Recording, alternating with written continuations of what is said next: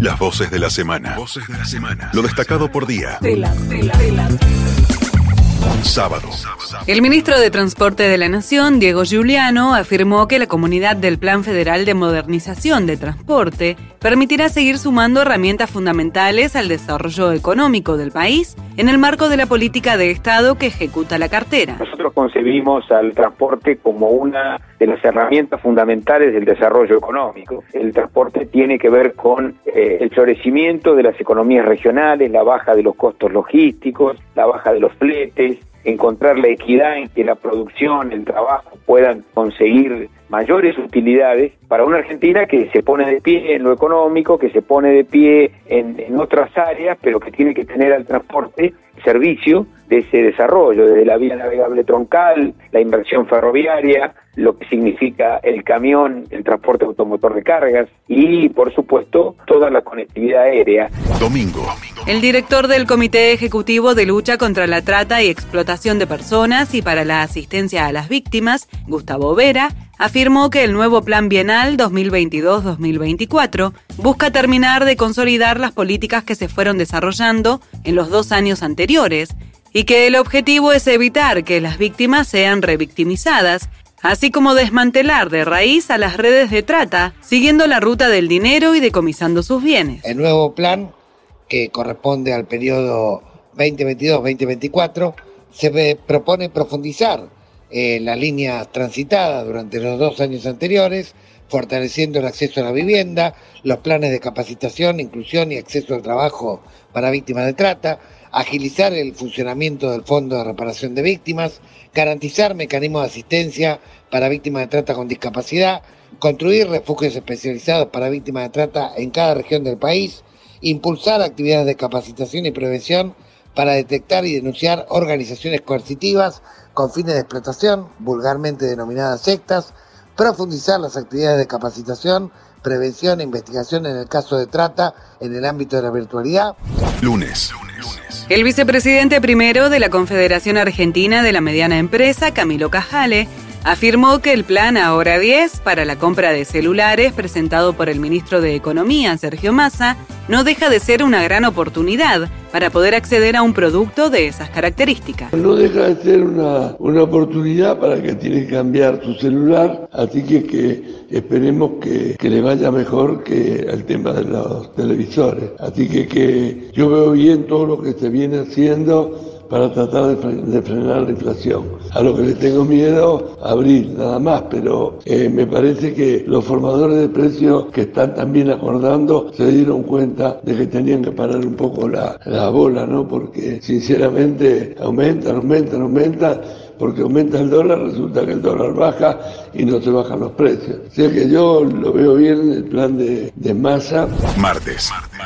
El legislador porteño por el Frente de Todos y exfutbolista Claudio Morresi expresó su deseo de abrazar a cada uno de los jugadores y al cuerpo técnico y les agradeció por ser los artífices de esta felicidad que está teniendo la mayoría del pueblo argentino. Lo que se produce en cada encuentro y después de, de cada triunfo que hemos tenido ha sido algo que, necesitábamos. Cuando dije la mayoría del pueblo argentino, porque bueno, hay, sectores que todavía este, no, no, no pueden aceptar que, que la mayoría del pueblo argentino sea feliz y le ponen todas las trabas posibles, ya sea con notas en, en diarios o con vallas en, en, los lugares donde la gente se acerca ¿no? a, a, ser feliz. Miércoles.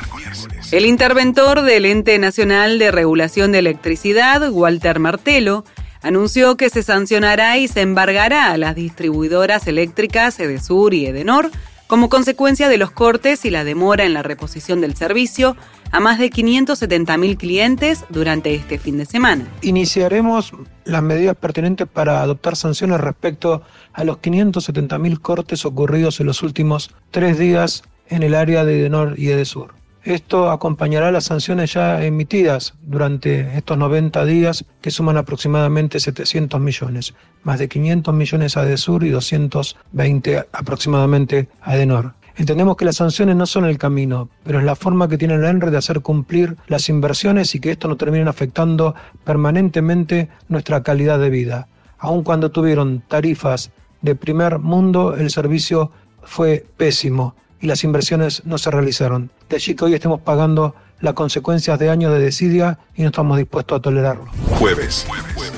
La legisladora de la ciudad de Buenos Aires por el Frente de Todos, Claudia Neira, sostuvo que la legislatura porteña no puede hacer como si no pasara nada, luego de que tomaran estado público los chats sobre el viaje de jueces empresarios del Grupo Clarín, un ex agente de la AFI junto al actual ministro de Justicia y Seguridad de Cava, Marcelo D'Alessandro, y del fiscal general del distrito, Juan Bautista Maíquez, al lago escondido. Luego de que tomaran estado público los chats, estos escandalosos que hemos escuchado todos, pero sobre todas las cosas también cuando está avanzando la causa penal que existía ya de antes sobre este viaje con responsabilidades muy claras por haber aceptado un viaje de parte de, empresarios del Grupo Clarín, por parte de los jueces, de distintos jueces y de estos funcionarios de la ciudad sobre los cuales nosotros estamos actuando. La legislatura no puede hacer como si no pasara nada y no debatir este tema. Por eso hoy se moviliza desde el Frente de Todos para poder tener la fuerza necesaria para poder avanzar con este pedido de juicio político que hemos presentado la semana pasada.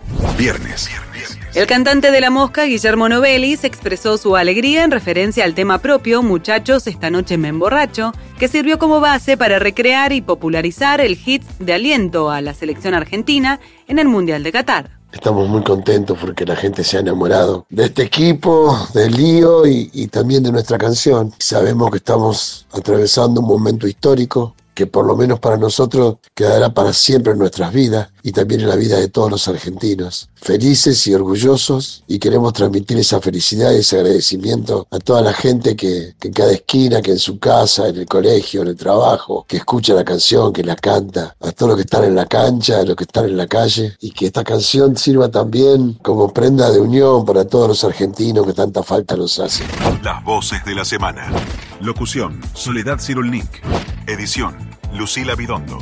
Seguí escuchando Las voces de la semana por Spotify o en telam.com.ar.